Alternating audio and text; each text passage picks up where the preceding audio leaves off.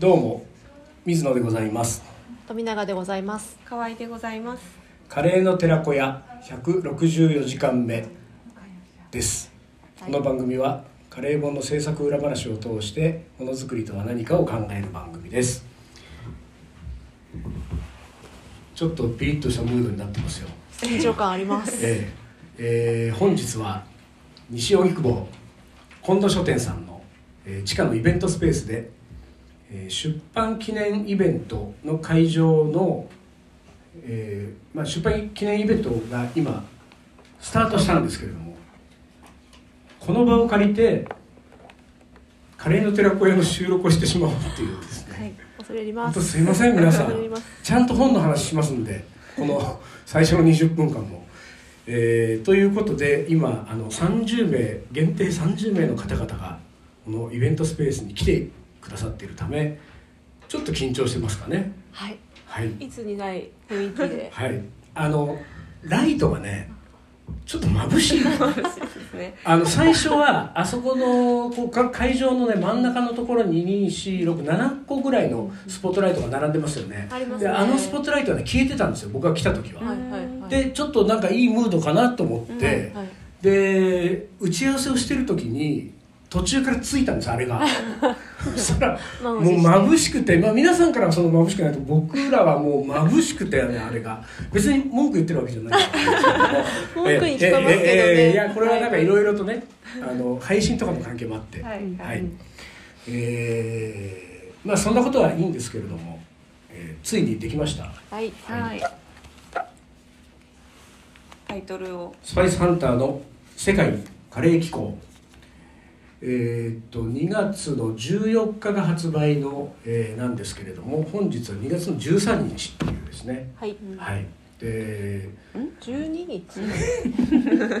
時差時差2月ですか？12日2日前。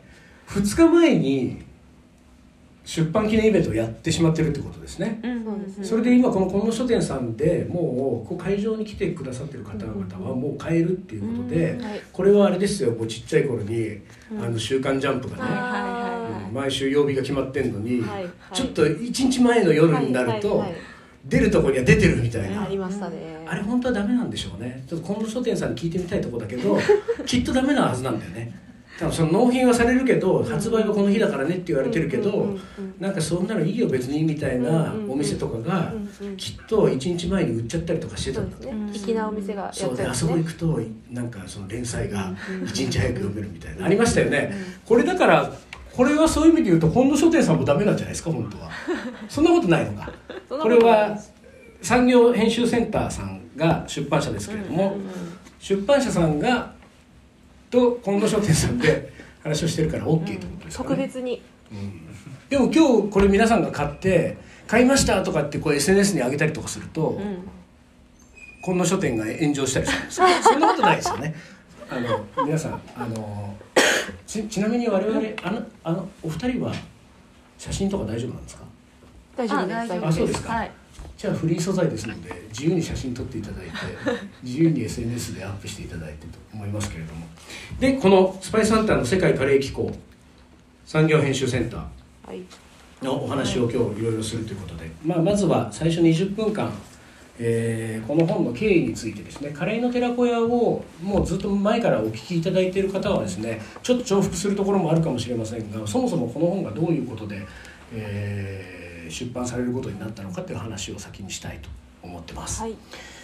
でえーっとただうーんと一番最初にコンタクトがあったのかいつなのいコンタクトあったのかいつなのかを全然思い出せないでまああの後半最後ね編集の松本さんがお越しいただいた時に、そのことはちょっと聞いてみようと思いますけど、まあある時その、えー産業編集センター編集の松本さんという方からメールがあったわけですね。僕のところにであの新しい本の出版依頼は大体メールで来ることが多いです、でメールのねアドレスがね僕はなんかなんていうんだろう水野仁介公式ホームページみたいなところがないんですよ。ないですね。ないっていうかね本当はあるんだけど誰も知らない。カレーの計画っていうカレー計画だったけどはいカレーの計画ってサイトがあってでなんかよくあるお仕事の依頼はこちらうん。みたいなのがあるんだけれども大体そこから来たことないね。知られ知られてない。でそうすると水野になんか用事があるみたいな時に多分メールのアドレスなんかどこから連絡していいのか分かんないんだと思うんですよね、うん。うんうんそして私このご時世に SNS をやってないっていうですね、うんっていうこともあってそうするとどっから連絡していいか分かんない。ので、松本さんもどうしたのか分かんないけれども、でもメールが来たわけですよ、なんとか入手されええて、僕のところに。でそのメールの内容は僕の記憶が定かであればうん。ジンケブルス・ブレッソンさんのうん。写真集を出しませんかっていうのがあったということですね。ジンケ・ブレッソンさん皆さんご存知なんですか、はい、で一応これね本が今お手元にある方はね表紙に水野仁介著ジンケ・ブレッソン写真とありまして、うんスパイスハンターの世界カレー紀行は、えー写真がジンケ・ブレッソンという人なんですね、まあ、水野仁輔なんですけどねそね。えそうだったんええですか、えそうなんですそうなんです、ええええええで多分その編集の松本さんはそれを知っていた。うん。で、うん。えー、とカレーの寺子屋ではもう話をしてますけれどもジンケ・ブレッソンは今までに9冊の写真集を実出版してるんですね、はい。でその9冊の写真集の実出版を多分手にしていただいてうん。であれこの人でちょっとうちの出版社からうん。どうかしら多分思っていただいたということですね。であのー本当に僕はこの場合の僕は人家ですけど いちいちこれ難しいうん今はいちいち面倒くさいからいいんですけれども本当にね飛び上がらんばかりの喜びようでしたよこのメールは。まさかジンケ・ブレッソンっていう写真家はうん。デビュー2年目ぐらいですからあのこのど素人がですよ。もう写真集ええと思ってであまりの嬉しさにでもちょっとこうなんか落ち着けと。すぐ返事したら舐められる。またあってねちょっとね。うんちょっと忙しぶなんかそんなすぐには。もうだってもうなんなら30秒後ぐらいにはもう返信できた。ら 打ち合わせどうですかみたいな。でこれも覚えてないけれども多分まあ1日ぐらいは寝かしたんじゃないかな。それとも半日ぐらいで我慢できなくなって返事した可能性ありますけど。本のね僕あのあらゆるメディアの中で書籍がとにかくダントツに好きなんで、あの書籍の出うちの会社から本作りませんかって依頼に関しては、あのすぐ結構すぐ返事します、うんうん。すぐ返事してなんでまあまあ早めだったとは思いますけれども返事をして一度打ち合わせをじゃあお願いしますってことでで打ち合わせをしたんですけれどもその時にジンケ・ブレッソンなんていう誰も知らない写真家の写真集が出たところで買ってくれる人はいないことはもう私が重々承知しておりましたので僕から松本さんへの提案として水野仁介っていう人に文章を書かせるのはどうですかと。でジンケ・ブレッソンの写真がメインでいいけれども、うんそのカレーの水野が、えーその写真についての解説というか、まあ、エッセイを書いて、でさらには、えーレシピも水野に開発させますとうん。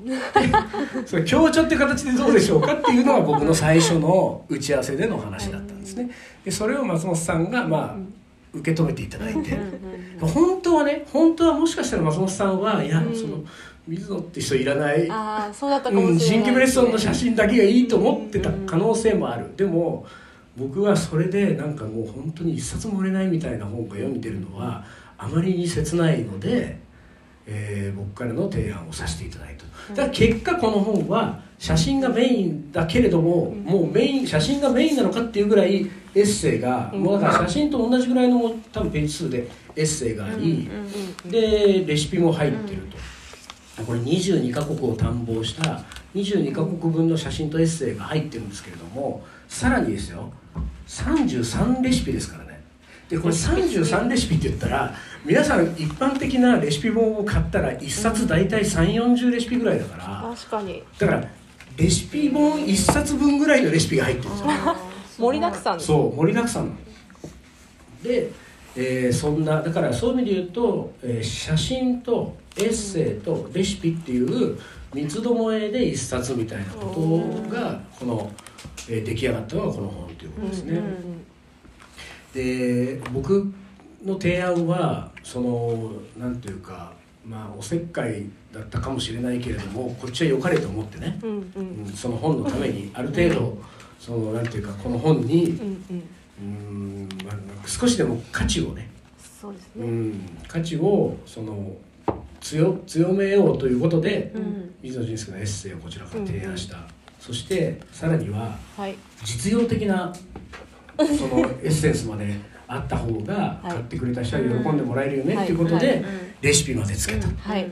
いうことでの僕の提案だったんですけれどもだから本当にねそのうんとなんていうかもうそういうことは僕の中から自然と湧いてきた考えでそのまんま編集の松本さんに提案をしたんだけれども、うん結構随分経ってですよ。じゃあそれでやりましょうってことで作り始めて随分経ってからふとその水野仁介にちょっとジンケブレストの写真だけでは心もとないので、水野仁介にエッセイを書かせましょうっていう僕の提案がね、それジンケブレストンには価値はないけど水野仁介には価値があるみたいなことを自分で言ってるみたいな言ってますね。そうなのだ。から急激に恥ずかしくなったわけですよね。何お前なんかなんかお前が自分でカレーのこと書いたらそこそこ価値があると思ってんのかうんうんうん。思い上がりも甚だしい。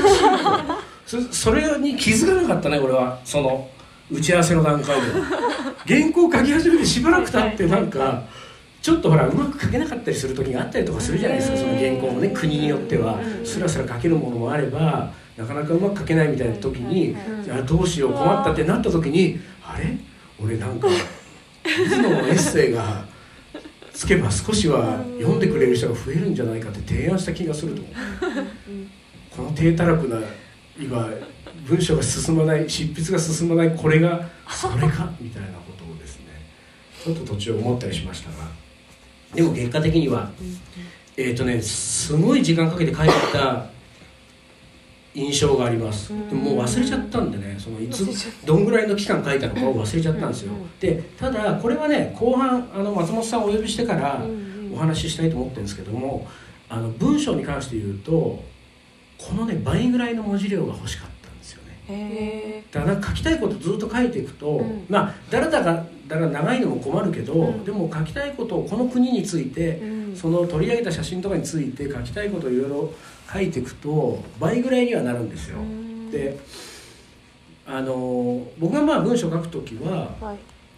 一気にバーッととりあえず書きたいことを書いてそこからブラッシュアップをするんですけど、うん。まあ多分そういうパターンで書く人が多いとは思うけれども、でも、えー、と通常は3倍量ぐらいバーって書いたやつを3分の1ぐらいに削る、うん。で3分の1ぐらいに削ってじゃあこれであの自分なりにはまああんまりなんていうかそぎ落とされてうん。すっきり書けたかなっていうことで,、うんでこれで編集者に渡すみたいな感じなんですけれども、で僕の感覚、えー、とざーっと書くでしょ？ある国について。うん。ざーっと書いて3分の1までブラッシュアップするでしょ、うんでこの3分の1だとうん。この本の文字量のうん倍ぐらいあるっていう感じなんですよ。だから6分の1ぐらいまでにブラッシュアップしないといくと収まらないわけうんうん。でこれはね3分の1から6分の1への削りがうん。本当になんか大変うでん。なん言い訳してるみたいな感じになってきたぞ これは。そんなことはないんですよ。でもなんかそれがねすごく自分にとってはいい、えーなんていうかトレーニングになりましたね。うん。だからまあ最初のだからあの6倍そういう意味で言うと6倍一番最初に書いた僕の原稿なんか皆さんにとても見せられませんけれども無駄だらけだと思うんですよね。だからその6分の5の無駄が、はいはい。うん、なんかそういうものも。であとこの本のエッセイをを書くにあたってのそのコンセプトみたいなことも、うん。えーその最初の打ち合わせとは別に改めて、うん。えー打ち合わせをして話し合いをしたんでその辺の話も後半にできればいいかなというふうに、えー思ってます。まあ、いずれにしても、えー結構、あのー僕がこの22カ国を旅したのは、えーっとざっくり多分20年分ぐらいのこの20年分ぐらいで旅した、えー場所を、えーなんかもうね記録を全然ね写真も全く撮ってない国とかね あのそういうところもいっぱいあるんで、そういうところはちょっと抜きにして写真が残っている、えー国に関して22カ国うん。にしたんでそういう意味ではダイジェストなんですよね。今まで僕がカレーとかスパイスを、えー巡って旅をしてきたその旅のダイジェスト版がこの一冊になっているという感じですね。であの前書きをねあのちょっともしお持ちの人は前書きを見ていただいて前書きっていうのはね大体読んでくれないんですよ。あのただこれ人によります、うん。あの書店で前書きだけ読むっていう人もいるしね。うん。で買ったら一番最初に後書きから読むっていう人もいるしね、うんあとなんかマニアックな人は一番最後の奥付けを奥。付けチェックするのはもう同業者に近いですね、うんうんえこれ何、えっと、編集誰？とか。カメラマン誰なの？みたいな。そういうね。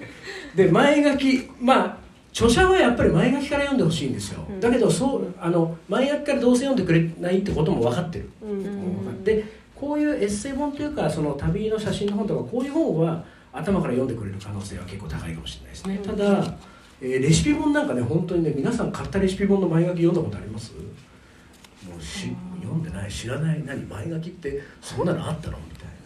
人も結構いると思いますよ。やっぱりレシピ本ってね作りたいからそうですそのね写真見てあこれ美味しそうだこれうん作ってみようからスタートするので。だからあの読んでくれない場合も多いんですけれども、うんあの前書きで、えー、と僕が言うとまあ短めの前書きですけれどもえっ、とですねこれもね編集の松本さんからあのリクエストがあってうん。で前書きと後書きの、えー中で僕が盛り込んだことが2つあるんですね。でこの2つはリクエストだったんですけれども、うんへー。1つはその世界カレー機構じゃないですか、うん。で世界カレー機構って言った時のカレーっていうものの定義がねぼやっとしてると、うんうん。その読者がこれを読んでいく時に、うんうん。カレーって何なのっていうことがもやもやしながらこれを読んでいくとうん。中を入り込めない可能性があるので、えー前書きでカレーの定義をしてほしいと。おこおんな難しいことできないですしょね。一冊くださいよカレーの定義するんだカレーの定義。え前書きの2ページで。うんうんうん。でもね僕はね頑張ってしましたよ、うん。カレーの定義作り手がカレーだと言えばカレー。食べ手がカレーだと思えばカレーと捉えてると。これ定義になってますおおそれはもやっとししてますね。えぼやっとする？しないでしょ？だってえもう一回言うよ。え皆さんってカレー皆さんの中でまずねカカレーとは何かって皆さんがちょっと質問されたと思ってくださいよ。あのカレーって何ですか？って聞かれたとしてなんかちょっと浮かびますか？頭の中に。カレーとはこうであるみたいな定義ね。皆さんなりのいいですか？それと照らし合わせてくださいよ。カレーの人として25年やってる水野の定義ですよ。作り手がカレーだと言えばカレー。食べ手がカレーだと思えばカレー。これしっくりこない？これダメ？松本さん OK だったんです。いやいや、うん、松本さんはしっくりきた。のえま水野と松本さんだけしっくりきて読者を置いてこぼりにするしますか？これはあのカレーって何ですか？とかどっからどこまでがカレーですか？とかね、この後写真いろいろお見せしながらお話ししますけれども例えばインドなんか行ったらインドにねカレーはもともとないっていう話もありますよね。インドにはカレーはないですよ。外国人がやってきてカレーって言葉をね、まあ、インド料理に対してつけたから、うん。なんだけれどもでもど今どっからどこまでがカレーかって結構難しいけれども、えーだって作った人がこれはカレーだよって出すわけでしょ？今日皆さんあのね会場にいる皆さんは一口カレーがありますよ。でこれは食べた時に皆さんが「いやこりゃカレーじゃないよ」って思うかもしれない。でも僕はチキンカレーだって言って出すわけだから僕はチキンカレーだって言って出したものを「いやカレーじゃないねこれは」って言って食べるっていうのもちょっとねえ僕はカレーのつもりで作ってます。カレーですって出すわけだからあでもたカレーじゃないな。じゃあじゃあですよじゃあですよ。えっと仮に僕が今日皆さんに出す最後に出す試食のやつはカレーやめた。チキンシチューってことにする。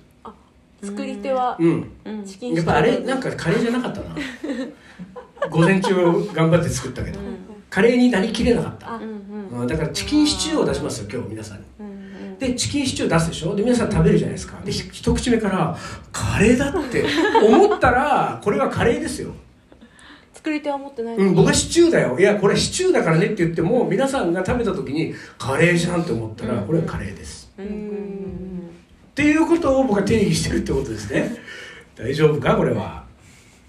うーん。でねこれはでもね僕この本用に作ったカレーの定義じゃなくて、僕もう何年もこう言ってるん。ですよ、カレーとは何かみたいな話になった時に作った人はカレーだといえばカレー、うん。食べた人がカレーだと思えばカレーだとそれでいいとただうん。とそれは僕の定義なん。でこれ以上はもう深く考えないでくださいねでなん。だけれどもただですよその今のこの3人の会話の中でもちょっとあったようにちょっと不幸がねあの出てくる可能性があるのは、そこが合わなかった時ですよね、あー作り手はカレーだと言ってる、でも食べ手はカレーこれはカレーじゃないと思って食べる、もしくは作り手はカレーじゃないって言ってる、でも食べた人はこれカレーじゃんと思って食べる、だここはなかなか難しいですよね。僕昔あ何？麻婆豆腐の話しよう。違う。違う僕昔ねあのとある人からねあのこれカレーのテレコでも言いましたけれども NHK の「興味料理」って番組出た時に番組の中でじゃないですよ。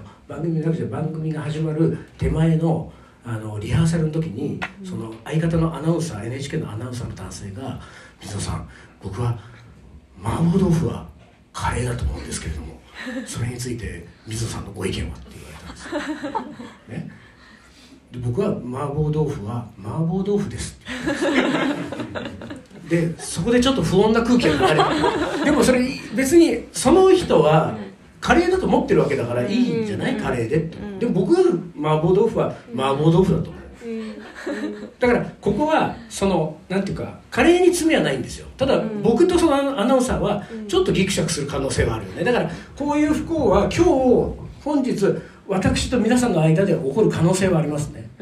だこうなってくるとちょっとその試食も緊張感が出てきますけどね、ええ。でも美味しいことは間違いないと思いますよ。あの割と自信を持ってますよ今日皆さんに食べていただくシチューは。自信を持ってる。自信は持ってるけれどもねこれは何とも言えないね。でこれがねそのえー、とカレーの定義に関して誰かと誰かがそのねなんか喧嘩するなんてことはそんなにめったにないことなんで、そこはあんまり不幸 僕が言ってる不幸とは違うんだけど不幸っていうのは何かっていうと、しなんか食べ物ってその、えー、と持ってたイメージと味わったもののそのそこのギャップがね大きいと味わえなかったりするんですよ。だから昔ね僕本当東京カリー番長っていうグループが立ち上僕立ち上げて最初の23年ぐらい本当に駆け出しの頃にですね、イベントでよく実験をねあのししてたのはビーフカレーって出すんですよ。でイベントでね、でもビーフカレー出すんだけれどもそれをビーフカレーにするために必要なスパイスの量の半分しか入れないの。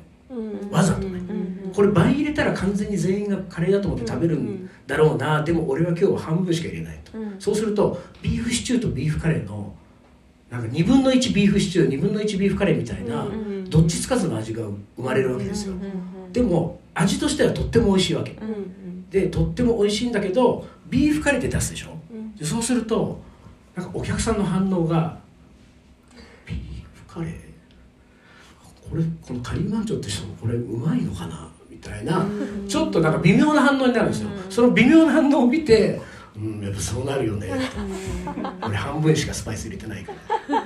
俺あれ倍入れてたらみんな「美味しいビーフカレーです」って言うんだろうなっていうこういう実験をね初期の頃よくやってたで今でもだからそれはだからやっぱりねこういうそのカレーだよねと思って食べるものとカレーじゃないよねと思って食べるものは期待してる味わいが違うからでそれが皆さんの中で全部違うんですよ。なななぜならこれはカレーだと思う味わいがそれぞれに違うから。だからここが合わないとちょっと不幸になる可能性はあるかもなっていうね。世界カレー機構の話をしなきゃいけないのに、そうですよ。カレーの定義の話で。まあ入り口の話ですから。そうですよね。水野さんがカレーだと思ったものががこの本に詰まってると、持っている。はい。でこの後、えー具体的にいろんな国の写真を、えー見ながらお話ししていきますけれども、えー先に言っておきますけれどもカレーが存在しない国もあるんですよね。これは困りましたね、困りましたね。うん、カレーが存在しない国の料理もいっぱい出てきますねこれね。でもこっちが、がカレーって言えばいいんですもんね。うん、でも僕もカレー、うん、でも僕も無理やり。でもでもまあそれで言うとねあの作り手もカレーだと思ってないメニューにもカレーって書いてない僕も食べて、うん、これカレーじゃないよねと思うものも出てます。さあ楽しみになってきましたね。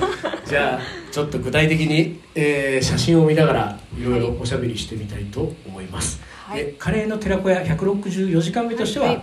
えーちょっと長くなりましたが一旦ここで締めたいと思います、はい。それでは皆さんごきげんようおきげんよう。ごきげんよう